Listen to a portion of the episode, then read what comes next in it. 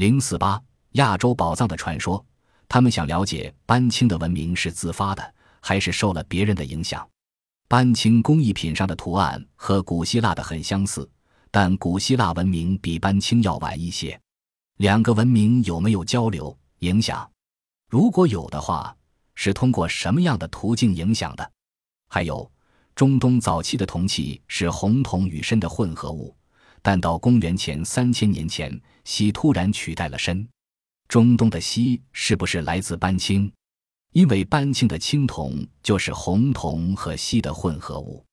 这是因为班青所处的喝勒高原的山脉中，至今仍以铜、锡储量丰富而闻名于世。这是一个辉煌的文明，这是一个不可一世的文明。但为什么史书上没有一点记载呢？班青在古代的作用是什么？冶炼基地、驿站、贸易中转站、都市，还是这样的讨论？看来还要进行好多年。与此同时，来自班青的诱人宝藏将会慢慢的越积越多。他们不会说话，但却有说服力。他们也许会证明这里存在过一个举世无双的文明。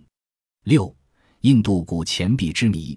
我们久已知道，两千年前的罗马人步亚历山大大帝后尘到过印度，在当时交通既不便利也不快捷，做这么远的旅行可算是一项壮举。罗马人不畏千里迢迢，甘冒种种艰苦到东方来，是完全可以理解的行动。因为任何一个欧洲商人只要经营东方奢侈品贸易，多有厚利可图。但罗马人面对那些文化迥异。似乎一无所求于罗马商贾的印度人有什么可以提供的？原来在印度南部曾有罗马钱币出土，一般人一听自然以为是零星出土的，但事实上钱币多半是大量埋藏在一起的。那么，是否有少数魄力过人的印度人垄断了与西方的贸易，而迅速取得大量在印度不能用的钱财？或者这些窖藏钱币？对印度收集者具有某种特殊意义。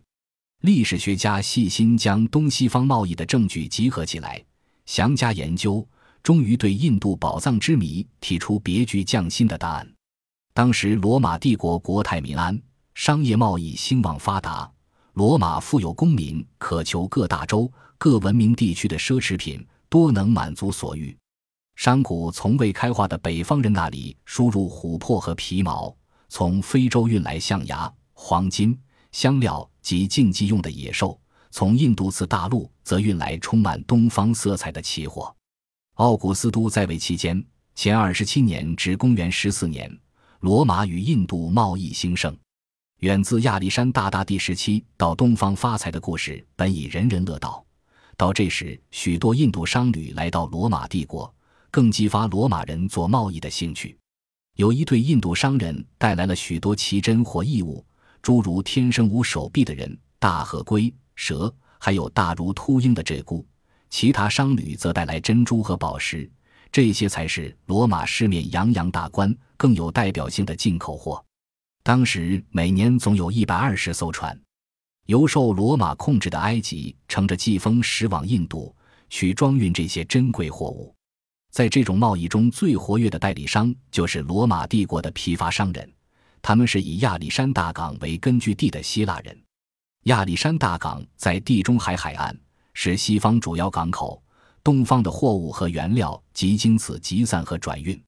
在印度，商人首先沿马拉巴海岸建立贸易站，在这些贸易站采购得大批香料，特别是胡椒，还有平文西部香水和象牙。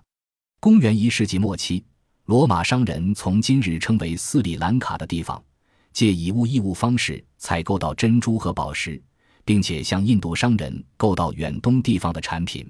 最著名的当然是中国丝绸。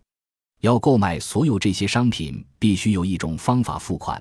但是当时印度这个国家的人民多不只有货币，对于罗马商人惯用的钱币，他们并无多大需求。所以免不了产生买卖时如何付款的难题。不过，这种麻烦最后以很巧妙的方法解决了。一七七五年，首次有一大批罗马钱币在印度出土。当时的考古学家和历史学家都假定这些窖藏钱币是印度商人的积蓄。由于某种不幸遭遇或意外事故，致使钱币长久埋没了。但现代历史终于了解，印度人有兴趣收藏这许多钱币，并非因为罗马钱币可用于购货流通，当时印度人完全没有货币概念，而仅是把钱币做金锭或银锭看待。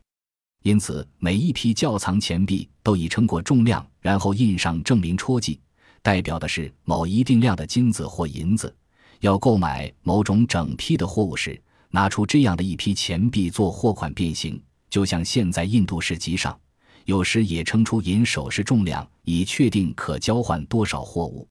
由于罗马的金子和银子已经分铸为一个个有统一标准的金元或银元，这样印度人收集和应用起来就很方便，从而大大提高罗马人的商誉。罗马学者普利尼说过：“因为罗马钱币质量不变。”尽管上面所铸为历代不同帝王的头像，但所有钱币重量相同，其金或银含量也始终如一，所以斯里兰卡国王有了好感，对诚实的罗马商人颇为优待。当时的印度人为免这些钱币重新用作货币，所以在钱币帝王头像上凿上一道刻痕。很多在印度出土的罗马钱币是这样毁损的。尽管印度人不用这些钱币做小额交易。他们并不漠视钱币上的精美可爱图案，印度人更以这些图案为蓝本，用赤陶仿钱币制成穿孔或带环孔的首饰，可能还镀金然后佩戴。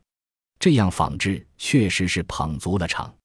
但从罗马人的观点看来，钱币不断流往东方，而且一去不回，显然并非健全的营商之道，因此很快便实施了钱币出口限制。后来，暴君尼禄降低了罗马银币的成色，印度人对罗马钱币的实在价值丧失了信心，于是拒绝再接受任何罗马钱币。商人不得不另谋易货的代用品，因而开始以商品互换。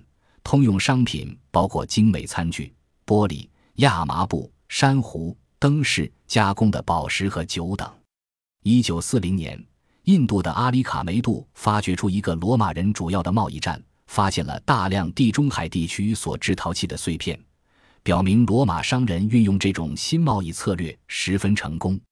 阿里卡梅杜的仓库贮藏意大利陶罐、碟、美酒和餐具，在作坊里可以把珠宝加工和织染平稳西部。但罗马军团要维持强大战斗力，罗马人民要安居乐业，并不仰仗与印度的贸易。公元三世纪，罗马内部危机重重。引致商业和贸易衰退，商人信心不足，与印度的直接贸易便停顿下来。从前充任中间人的阿拉伯人和波斯人把贸易接过来做。亚历山大港的商人不再顺季风扬帆渡海做买卖。从此，西方心目中的印度再次成为充满神秘和难以接触的传说之邦。亚历山大大帝在位期间（前三百三十六至三百二十三年）。东征西讨，首开地中海地区居民与印度互相交往风气，但由于波斯地方强大的帕提亚帝国兴起，古代横贯亚洲内陆的路线遭阻截，从地中海至此大陆即不能经陆路往来，于是商人转而向海上谋求安全的商路。公元前一世纪，一位叫希帕洛斯的希腊商人发现可以利用西南季风来往印度次大陆。他并且提供了准确地理资料，于是，其他商人迅即利用希帕洛斯所说的“风雨东方”，做着史无前例的大规模贸易。在七八月间，善于利用季风的商人有四十天时间可从阿拉伯港口直航印度南海岸的马拉巴。十二月至一月完成交易后，则经红海或波斯湾及陆路回到地中海。到公元一世纪。西方商船队已绕过印度南端到达此大陆东岸的贸易站，此前则经陆路，从此也建立地中海与斯里兰卡的直接贸易。有的船只更远航至缅甸、马来、越南，甚至中国。七张献忠较金之谜：中国古代信用制度不发达，人们习惯于用窖藏的方式贮存财富。为了窖藏的安全，窖藏者都力求不使人知。甚至对亲人都要隐瞒。如果由于某种原因，他没有机会重新挖掘这笔财富，而又来不及将窖藏地点告诉他人，就突然死去，窖藏的秘密就一直保持下去，除非有朝一日这秘密偶然的被人发现。古往今来，发现窖藏的事不知有多少，今后也依然会有人继续发现。明末农民军领袖张献忠东征西战，据属建立大西政权，可是不久即被清王朝所灭。据传，张献忠战败之前，将其亿万金银采取窖藏办法埋于四川，以备东山再起。但随着张献忠的战死，这个秘密也就一直没有揭开。清朝文人的笔记、野史中也曾提到此事。成都一带还流传着石牛和石鼓、银子万万五的民谣，意思是说，只要找到锦江下的石牛和石鼓，就能找到张献忠窖藏的万万两银子。记载张献忠窖藏的书有多种。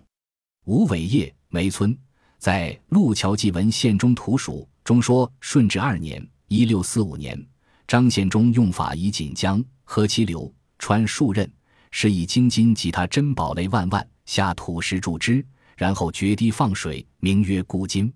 彭孙仪《平寇志》卷十二引札记左的话，也说张献忠用法以锦江而合其流，下穿数仞，是以黄金宝玉类亿万，杀人夫，下土石填之，然后决堤放水，名曰水藏。两书中亦称固金，亦称水藏，当属于传闻一词。彭尊寺《蜀壁》卷三也记有此事。做古今，但没有提及窖藏的数量。